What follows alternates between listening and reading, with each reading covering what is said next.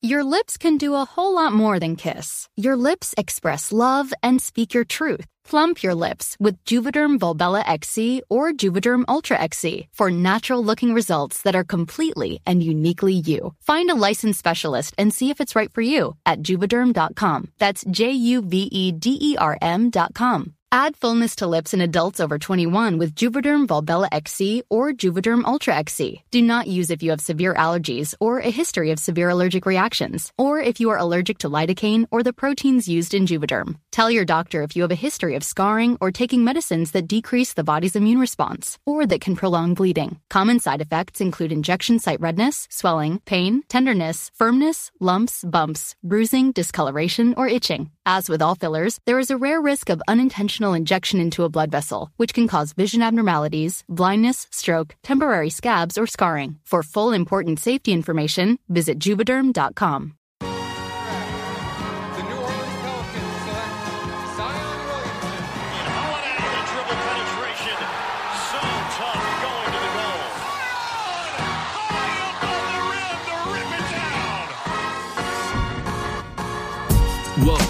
In the Know, the Bourbon Street Shots podcast.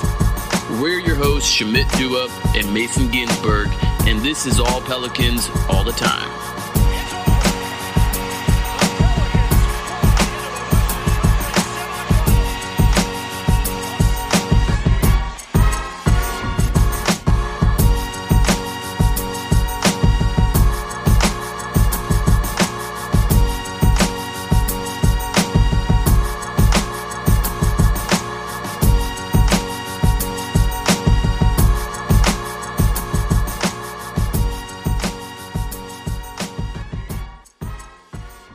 Welcome to In the Know. We are recording our first episode in a while, post hurricane, post uh, a lot of things. It's in the doldrums of the NBA season, so there's not been much going on basketball wise, but you guys did submit a lot of questions to us and we want to tackle them. But Mason, it's it's been a minute. What is up? Um, you go first because um, you've been the one living uh, uh, during a, a major hurricane down in New Orleans. So I want to hear from, from you. How, how are you doing? How's everything? How's your family? Yeah. Oh man. Um, we're good. We're definitely pretty fortunate compared to a lot of people outside of Orleans Parish. Um, a lot of people. I mean, even even within Orleans Parish, like we got roof damage. Uh, some water came in into the attic, so we're going to need to replace a good portion of the roof and probably the insulation inside of the attic, maybe some other stuff. Well, we have an, an adjuster coming to take a look and give us an idea of everything um, pretty soon. But other than that, you know, like we're safe, things are fine. I rode out the storm. Um, you know, it was one of those things where I was kind of keeping an eye on it throughout the week, and then like the rapid intensification occurred, and I was like, "Oh, oh, this is kind of crazy," but it was pointed slightly eastward, and I was like, "All right, cool. We'll just." I, I want to sit through this because at that point I didn't feel like driving anywhere. It was like Saturday morning, and I had like reached out to a couple friends of mine who were also planning on staying, and we we all kind of hunkered down together. Um, and and that kind of like spurred our decision, like, okay, like we'll just stay together, we'll be fine. And the storm itself on Sunday was it was unlike any storm I've been a part of. I mean, I've I've ridden out a few hurricanes at this point. Um, in this one was different because it ended up sitting and the winds just lasted for hours and hours and hours and it was absolutely surreal to just because we were like right out on the lakefront and so like i like stupidly made some trips out to the lake to go see like what was going on. Those, those videos were wild, man. I was like, oh, hoping it gets swept Well, up. the first the first video I posted was like the storm hadn't even made landfall yet, and it was just like, okay, this is this is happening. And I didn't go out there while like it had made landfall. I, I went out there like the day after again, but um yeah, I mean, because there was like branches flying around, there was things flying around. I didn't want to get hit by something. Um, but yeah, like so for those of you who, haven't experienced a hurricane, the stuff they say about it with like it raining sideways and all that's absolutely true. But like it's like a wind wall and and I don't even know how to describe it other than just like it's like perpetual sideways rain for like hours. And like normally, I think in weaker hurricanes, you'll have gusts and like little like intermittent, you know, uh I guess dull points in in the wind. This just felt constant for for hours. And yeah, I mean there was a lot less lightning and thunder on our side than I expected but the wind was was just absolutely crazy. But then the next day, you know, we came out, assessed the damage. There was like several trees that were down around like where we hunkered down. Um, you know, my friend's van uh, had a tree fall on it, which is not good. And uh, went over. I checked out my parents' house. Um, got a, got to clean out their fridges and whatnot because they were they were out of town. Uh, they were visiting family and they weren't supposed to be in town anyway, so they didn't plan for any kind of evacuation. Um, and so, yeah, there was a lot to clean, so I had to empty out all their stuff, um, and then get some tarps on the roof and and all of that. But we ended up leaving the city that afternoon, and I basically spent like a week and a half on the beach, and, and that was great. That was, was a good way to get away from it all, but it was a pretty stressful weekend before that. yeah, I can, I can imagine like it because it was it was a even even for me there was a period where I was stressing out a little bit. Um, I just from I you know it was it was weird because like the day of the hurricane I was having I was it was totally fine getting in touch with you know my family and that was on that Sunday and then on Monday, I wake up and like nothing's going through to home. And like oh, I, I, knew like yeah, like my my, my parents, I, I knew that our house, my my family's house would be okay. Um, I was just more worried about like other family members, like my uh, my grandma who's who lives in uh, Reserve, which is right by you know essentially right next to Laplace, and everyone heard about what happened there. And so I was kind of freaking out a little bit because I couldn't get to touch with my mom, and so I didn't know like through through extension like how my grandma was, and like long story short, everything ended up being okay. Um, you know, all, all my family is, is safe, and and damage is, is relatively minimal, thank goodness. But like, if I mean, that, I was stressed out enough on on Monday, like I couldn't I couldn't focus on anything. Um, and I can only imagine what actually being being there um, in person was like. Um, so just yeah. everything's okay.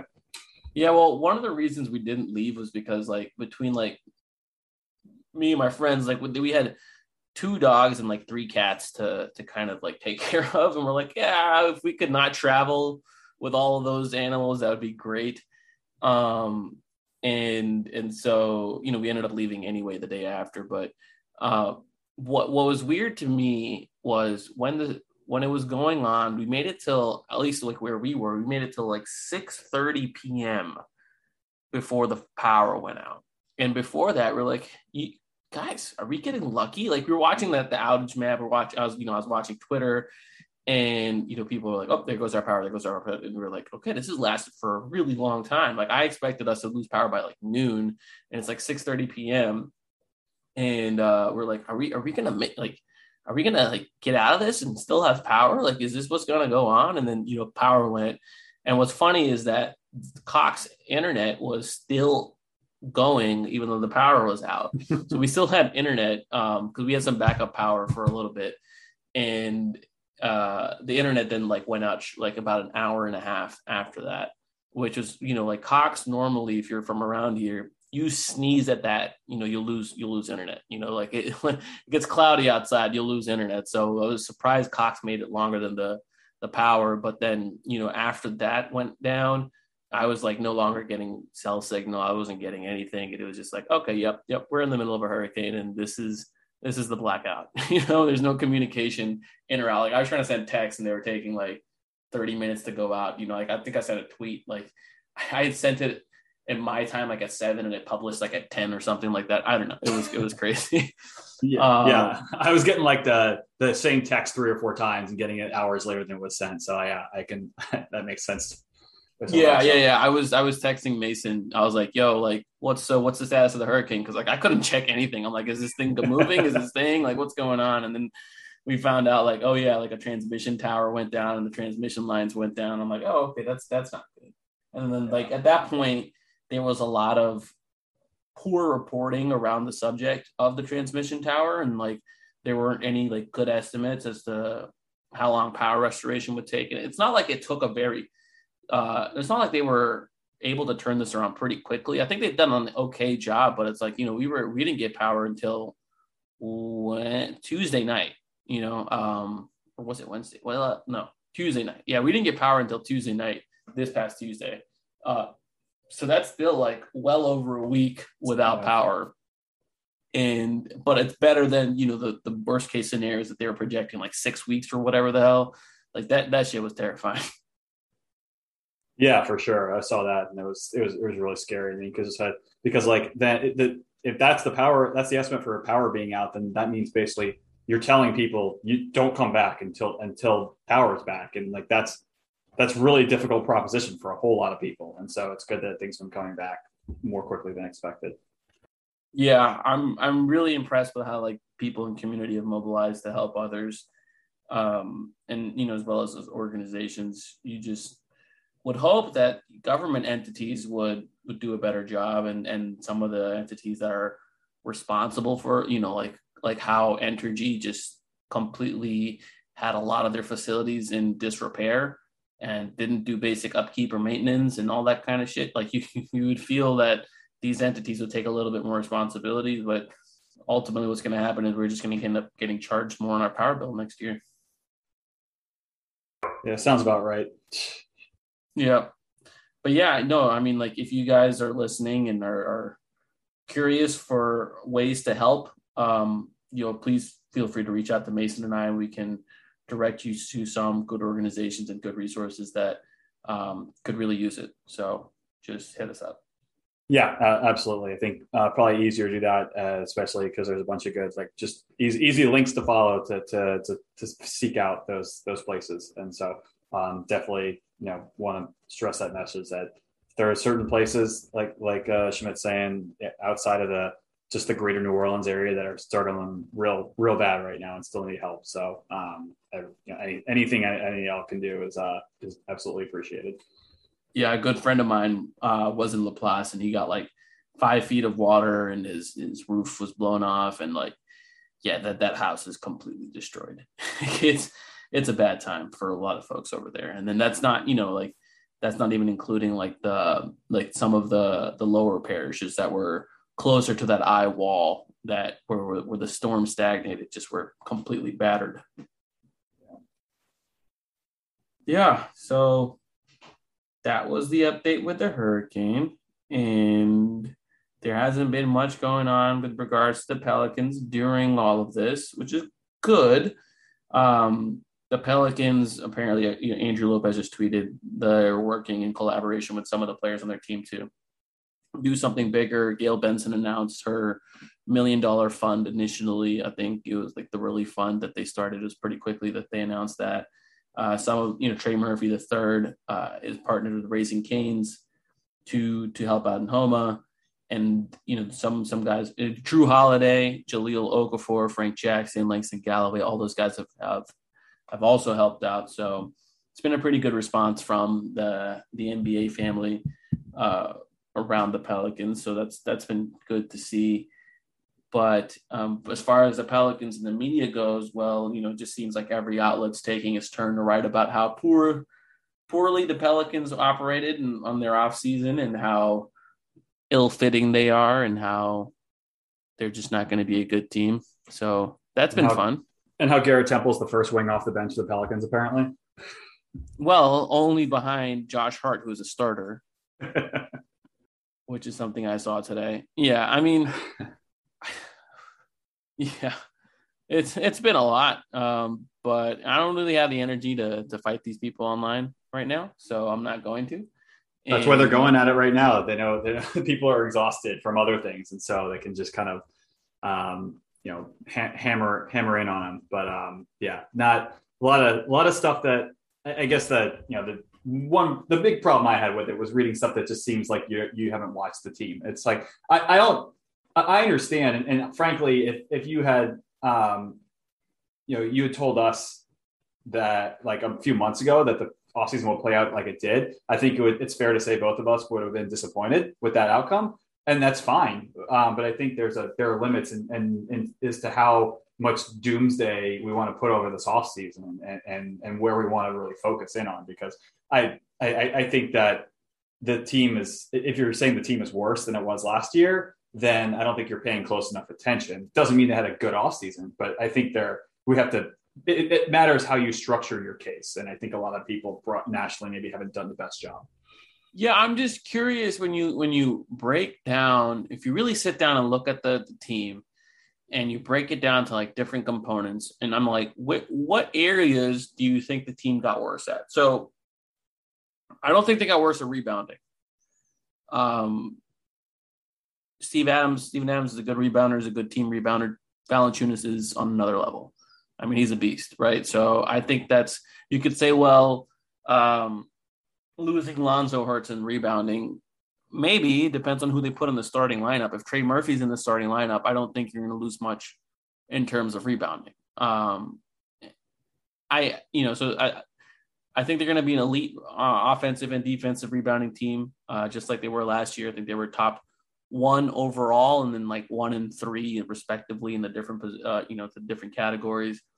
I don't think they got worse as a shooting team. I think they got better. Um, I think they got better offensively, period. Just addition by said detraction, like Adams and Bledsoe are no longer on the team. You're adding a pretty high volume shooter in Devonte Graham. Uh, theoretically, this guy named Trey Murphy can shoot. and uh, Satoransky is a good offensive player. I mean, I think the bench got deeper. I think the biggest qualms people are going to have is like, oh, they got worse defensively. And I think on paper, sure. I just, I think anyone who watched the team for any significant period of time would be like, yeah, okay, we weren't, we're not, we didn't lose any needle movers when it comes to defense. Would you agree with that? Yeah, um, absolutely. But I mean, did they even have needle movers to lose in the first place? is a fair on question. Paper. Um, on paper, they had an all defensive guy. Yeah, touche. Yeah. So I mean, I think it's it's really easy from uh, on a, as a surface level. Like if you want to condemn the Pelicans for things that they've done, you can say, oh, they lost a guy who's just one year removed from being second team all or whatever team all defense, First. and then Lonzo Ball, who's like a yeah, and, and Lonzo Ball, who's a theoretical good really good defensive player who really in in, in reality is is is fine um, he's not bad by any stretch but he's like you said he's not a needle mover uh, or at least he wasn't for uh, for new orleans so um, so yeah i mean I, I think it's fair to say that their defensive talent certainly declined but i don't know if the overall defensive um, you know performance of this roster is going to dip that much. Yeah i i think there's different ways to look at this.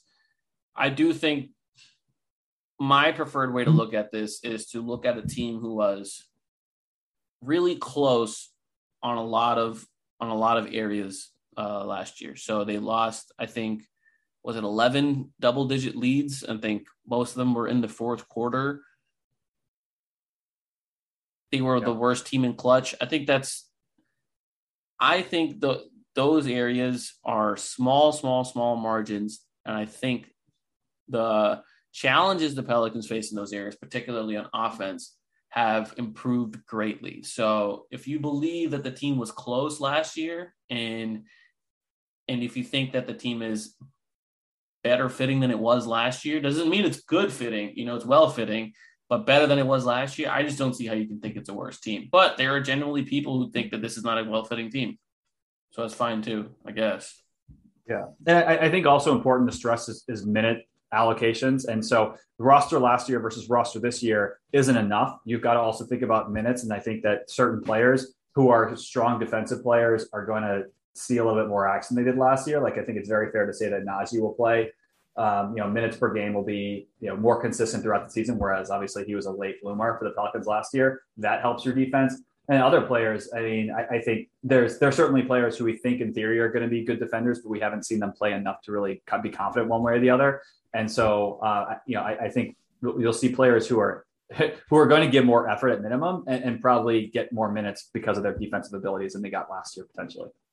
Here's what I take issue, man. I see all these stupid tweets about from people who I think are smart, by the way, all these tweets are like, man, I think Minnesota's a real sleeper. I think the Kings are a real sleeper. I'm like, seriously? Seriously? Did we lose Like- Zion Williamson or something? You Did I miss Who, that? who who have the Kings added?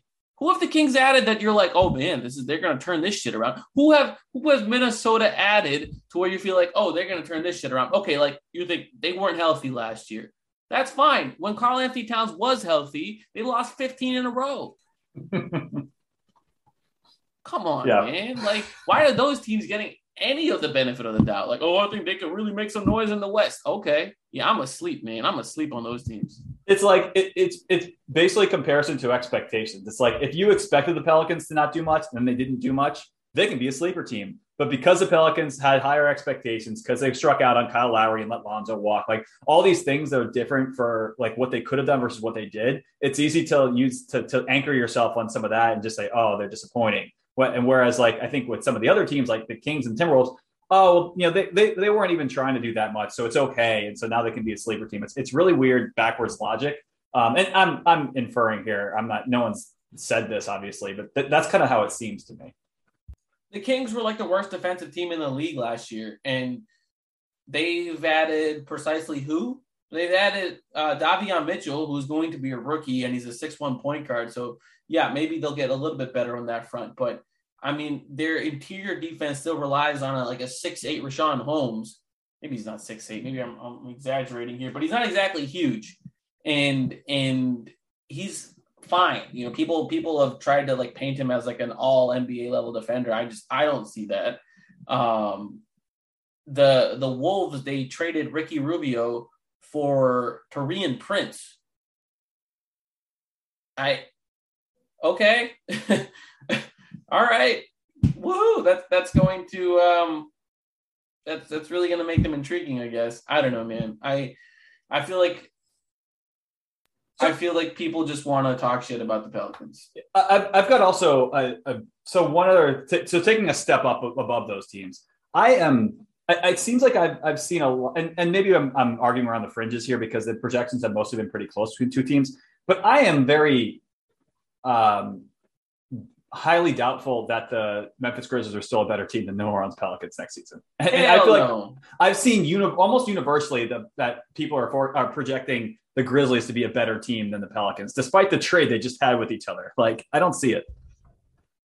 Yeah, I mean, the Vegas projects that too. I, I, who is a shooter on that team? Name me one shooter on that team. They, they, they traded uh, one of those guys, one of the few guys they did have, uh, Right. Grayson Allen, right? Yeah. So who's left? Um, Ja Morant's a volume shooter. but he doesn't doesn't shoot well from three. I mean, your your best hope is Jaren Jackson Jr. regaining form, and him becoming your best three point shooter. That's possible, but and I mean Kyle Anderson was hit a decent percentage last year. I just I don't know. I I feel like people want to complain about the Pelican spacing, and they're they're in for a real treat watching the Grizzlies next year. Not like Lakers esque or not quite. I mean, the Lakers that Lakers at least have a lot of talent going for them. Um, yeah. I don't know. I saw someone. What was it? There was the whatever the Grizzlies equivalent of the Bird Writes is said that they they put out an article that basically said that Adams isn't going to be a downgrade from from Jonas. okay. I mean, they want to, they want to, and and look, I mean, I, I think I think Seth Partnow made a similar point just about their relative roles in the team and how they'll fit in. But the point was not that I don't think his point and the Grizzlies, uh, some of the Grizzlies people I've seen talk about it aren't saying that Adams is going to, you know, win the win the Grizzlies as many games or more than than uh, Valanciunas did. But I think they're more talking about how he's a better fit because he's going to force the offense to come from different places that help with their development. That does not make them a better team. Like it just doesn't. Yeah, I mean, Adams forced the offense to come from Zion and Ingram. we saw how that worked in crunch time. Yeah, yeah exa- exactly. And hey, you know, any you know whatever Um, you know, not not that the roster construction was by any means good last year, but hey, at very least it forced it forced the uh, offense to flow through Zion a bit more, and you learn things. And so, even out of bad seasons, thing you, you can uh, pick up things about your roster that will help you make better decisions moving forward. So at least there's a silver lining there. Yeah, I mean, look, I, I don't think the West is going to be as strong as it has been in years. I think there's more wins that can be had in the West than any time in, in recent history. Mainly because the got the, the teams that are even lock, I guess, locks to be playoff teams like the Nuggets and and the Clippers, they're not going to win as many games as they would have if they've been completely healthy, right? So like these teams that may have been like 53, 54, 55 win teams might be 48 wins teams, right? And if you have enough teams that were supposed to be that good, but are like seven, you know, seven or eight wins less good, then that's if you have three teams like that, then you have potentially 21 to 24 wins in the West available that weren't there before. And they're going to go to somebody, right? And and I think that's the case with pretty much everyone. I'd say even including the Lakers, right? The the Utah Jazz if they stay healthy, are probably a team that can win high 50s, maybe 60, just because they're a well oiled regular season machine. But everyone else, you know, I feel like it's not going to be a, a, one of those seasons where you need to win like 48, 49 just to make the eighth seed. Yeah, I think case in point is I think the the the the one team I look at that really helps to tell that story to me is Golden State. I, I think there are, I've seen Golden State projected as high as second in the Western Conference this year, despite the fact that Klay Thompson's not going to be back to start the season. And uh, there's optimism about him returning sooner rather than later, but you're still you're still talking about a guy who hasn't played in two years. And so I, you know, I think Golden State's going to be a good team this year. And I, I have confidence in Clay Thompson still being like a, a, pretty good player. But the fact that you, despite all that uncertainty, you can still put them so high in the West speaks to the relative like you said, the relative health and strength of the rest of the teams in the conference.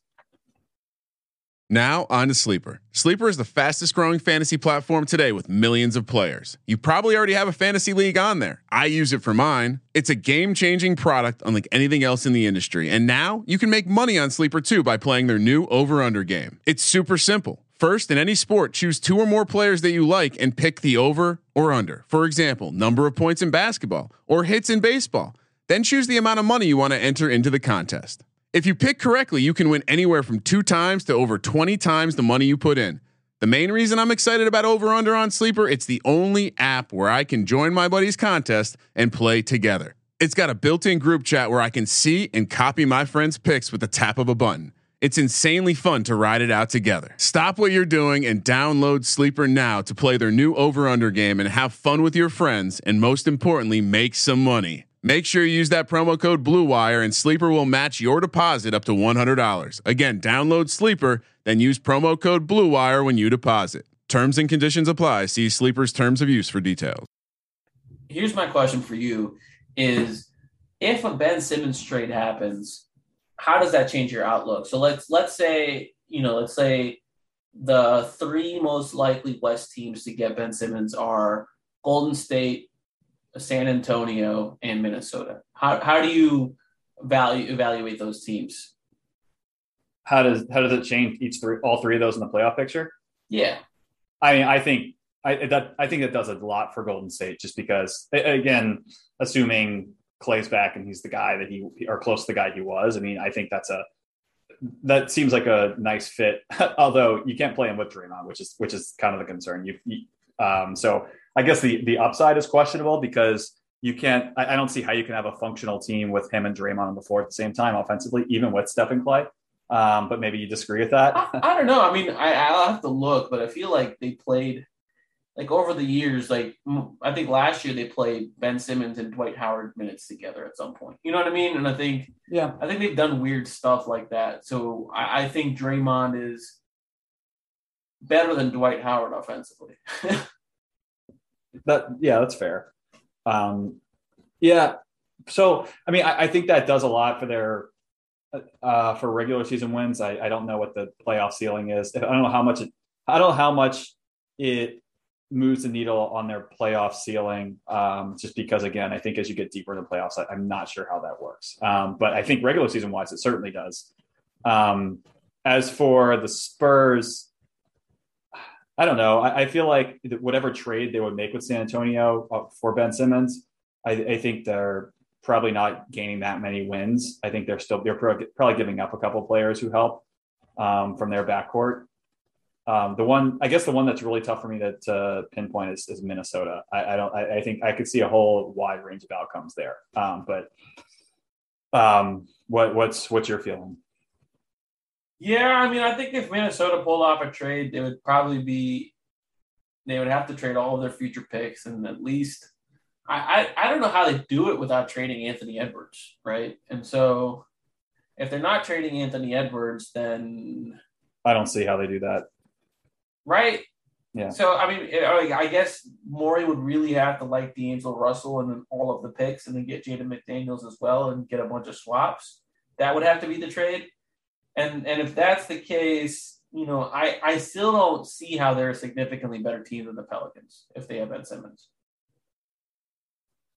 So a team with Towns, Ben Simmons, because like that's that's a pretty op- ideal front court for it, it, for Ben Simmons is, is him and Towns at the four and the five. I think that's yeah, it's pretty nice. Um, and then from there, I guess the question is, you know, what else do you have enough around those two guys? To, yeah, would like be enough. interesting how they match salary, right? So if Anthony Edwards is in the trade, then they have to include probably Taurean Prince as soon as he's able to get aggregated, probably Malik Beasley as well. And so, who are your guards at that point? I don't know. You know, so the I mean, I mean D'Angelo would be D'Angelo Russell and Ben Simmons, I guess, would be your guards, and I don't know how. I don't know, man. It's, it's such a weird team, and I is Beverley their, on there. Is Beverley on that team right now? What's this? Where is he? Was he? Is he on the team? He might be on the team. Yeah, maybe that's why people like Minnesota a lot because of Pat Beverley. Yeah, because he's. I think he's. I think he's. He's been moved around so much. I feel like this offseason, but yeah, I think he's there. Oh my god. Um. Yeah, but you know when I look at that team, I I think Zion's better than, than Towns by a hair. Um, actually might be by a lot real soon. And I think I think Ingram is better than Simmons. And so I just I just don't see that supporting cast better than the Pelican supporting cast. Um, yeah, I man, like you said, it's it's so dependent on what what the trade is and who's going where um, or, or, who's going back to Philly. But um, I, I, generally agree with that assessment. Um, but I think that depending on how the trade's structured, I could see Minnesota being better than New Orleans. Yeah. Okay. Yeah. Fun stuff. All, all that I, I, feel like we kind of buried the lead on the Ben Simmons stuff, which is all that I, I, I guess I don't know if that's did did that uh, Ben Simmons or, or um, Maxey not doing uh, Philly PR stuff or, or appearances get debunked, or is that no, something that no, no one's no? debunked it. well, I mean, so can we? I guess that's the conversation we can have next is agent tactics, because Ethan Sherwood Strauss wrote about CAA and ESPN and the Knicks and all of that. And then obviously clutches up to Klutch shenanigans with Ben Simmons. And the most recent thing that they've talked about is how it's not Ben Simmons' job to fix his trade value. So they've now said that they will not report to camp if not traded. And the, the contract structure is super interesting too. I didn't realize that. You saw you just see that comment from Windhorst on the fact that he gets half of his money for the season up front. So the first half of the season he can sit and still get, you know, not to worry about a damn thing. That's really funny. I did not see that. yeah. Good for Klutch. yeah, I mean that really expertly done, and so that that threat is not just a threat; that's very real. That's really fun. So yeah, I you know it's interesting, and then at the same time, um, Klutch is being sued by Nerlens Noel.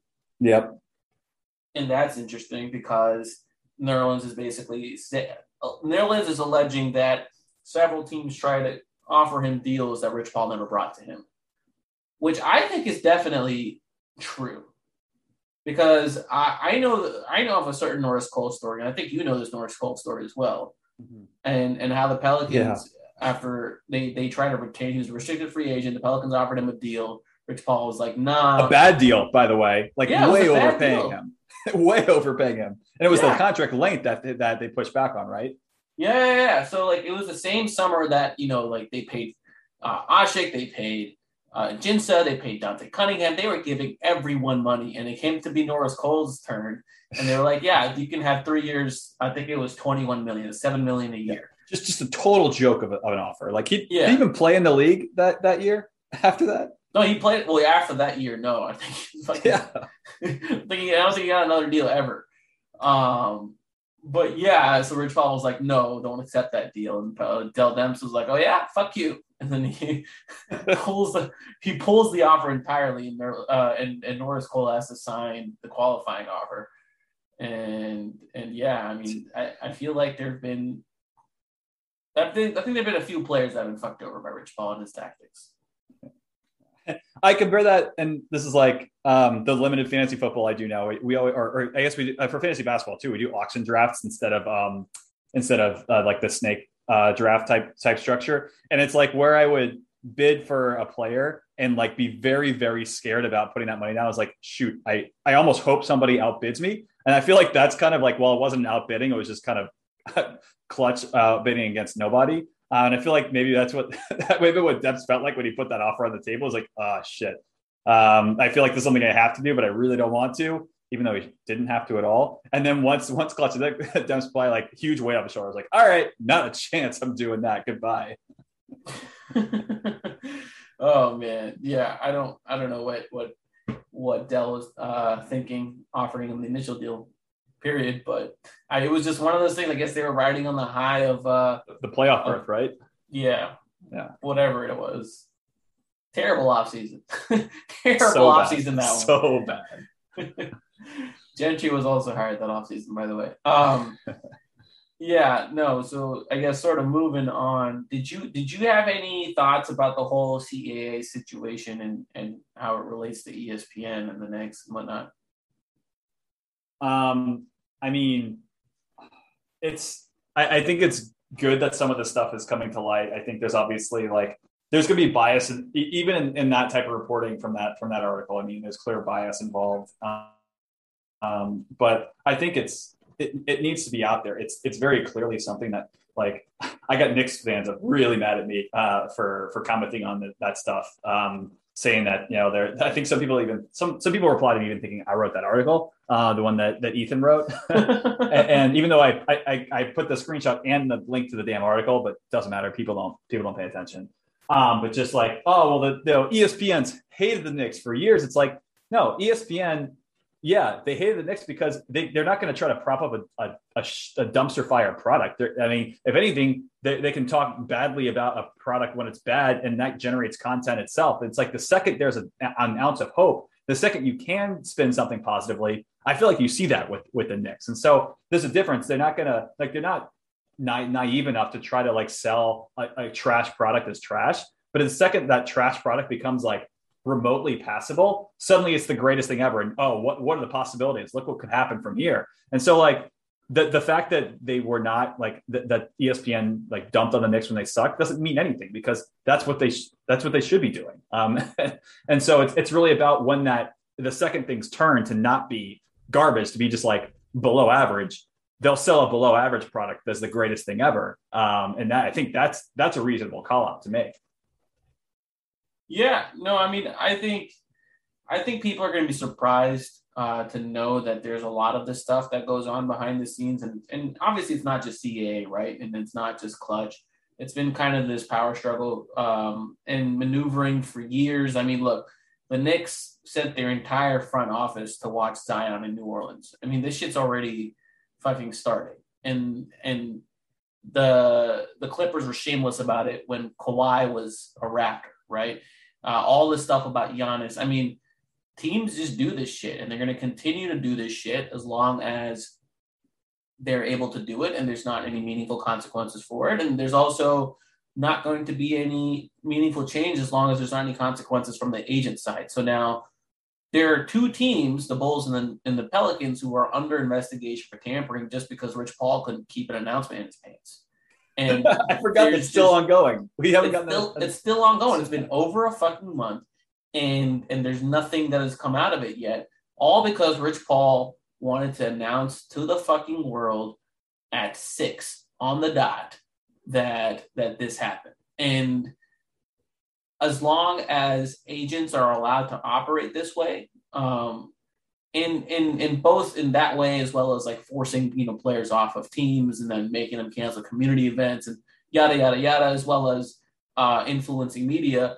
As long as there's not any tangible like punishments for that, all these agencies are going to try to take advantage to it to the max. Every single one. Otherwise, if you don't do it, then you're the sucker. You're the one that's losing out on opportunities to to change outcomes, right?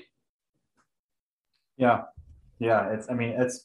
I'm. I'm just wondering what what comes. What comes next? It's like beyond any sort of uh, decisions on on tampering violations. I mean, I don't. what's think, what's the what's the what happens like next time the CBA comes up between this and the and and um, players trying to force trades with three years left on their contracts? Like, I am very curious how this plans uh, pans out in future negotiations.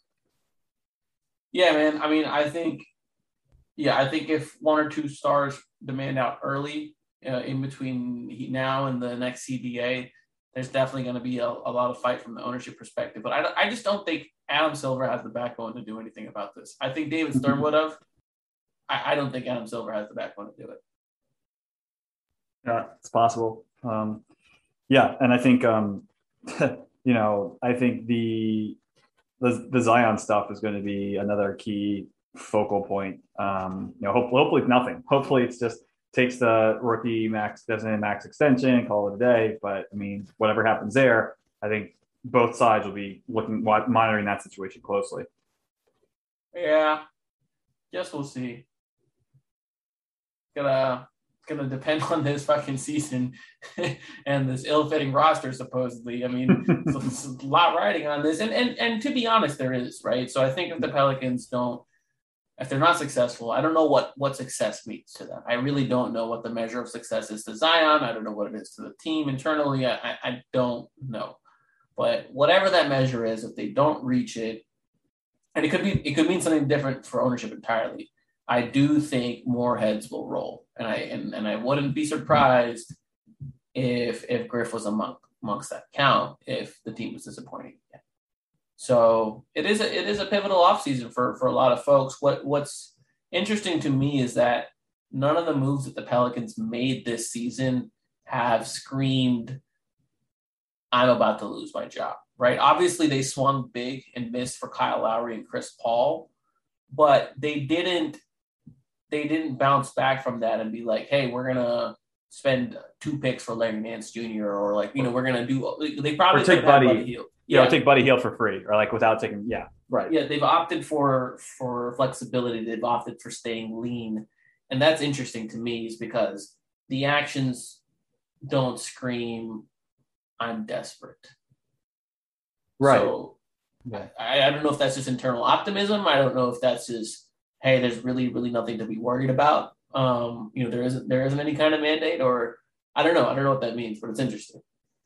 Yeah, and I think um, some some folks might be uh, quick to comment on the the Memphis trade, right? Um, the, the put it in the Memphis trade. Um, talk talking about you know, well, the Pelicans traded a pick to dump salary, and I think if you're looking at that narrow minded, you're you're missing the bigger picture. Um, and, and you know, it's for first they're you know, uh, forget the addition by subtraction stuff of dumping blood Bledsoe's dead weight. Um, it's I think they're you're if you say that you're underselling the value of the upgrade from Steven Adams to to Valanciunas. Like forget whether or not they extend him. I mean, even for next season, I just think that the improvement there and, and what it can do to help this team win games in season is is meaningful. Um, and, and doing that and getting off money, even if you're you're not using that cap, that space this year or, or or not even this year, using that space during this offseason. So like that's not as big of a deal to me. Um, and and the, to do it, what'd you do? You traded the Lakers pick that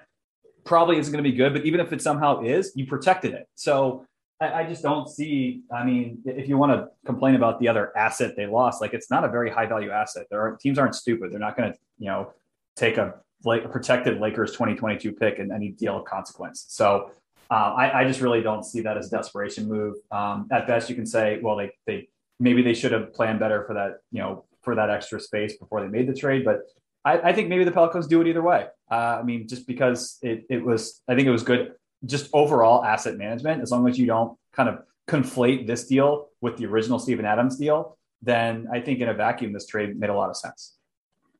Yeah. Look, there.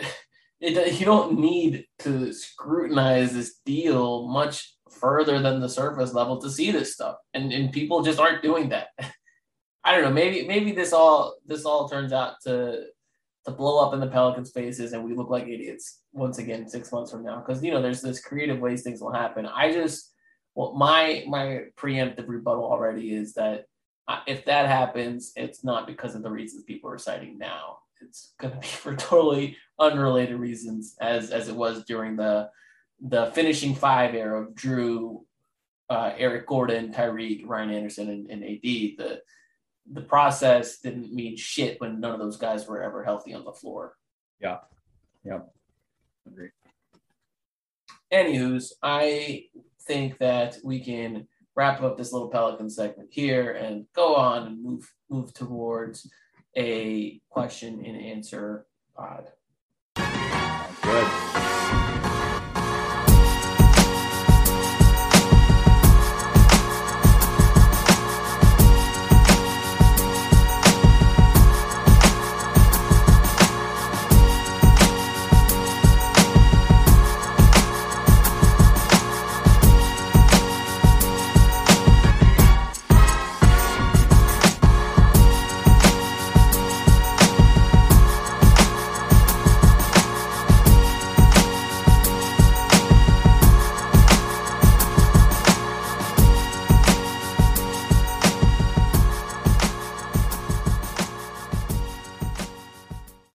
Everyone. My name's Colin Kelly, and I have one question for you. Do you love fantasy football and do you want to win in 2021? Then be sure to check out RotoViz Overtime and all the other RotoViz podcasts with new shows dropping every day on Blue Wire. We've got you covered for all things fantasy football. Subscribe to RotoViz Overtime today.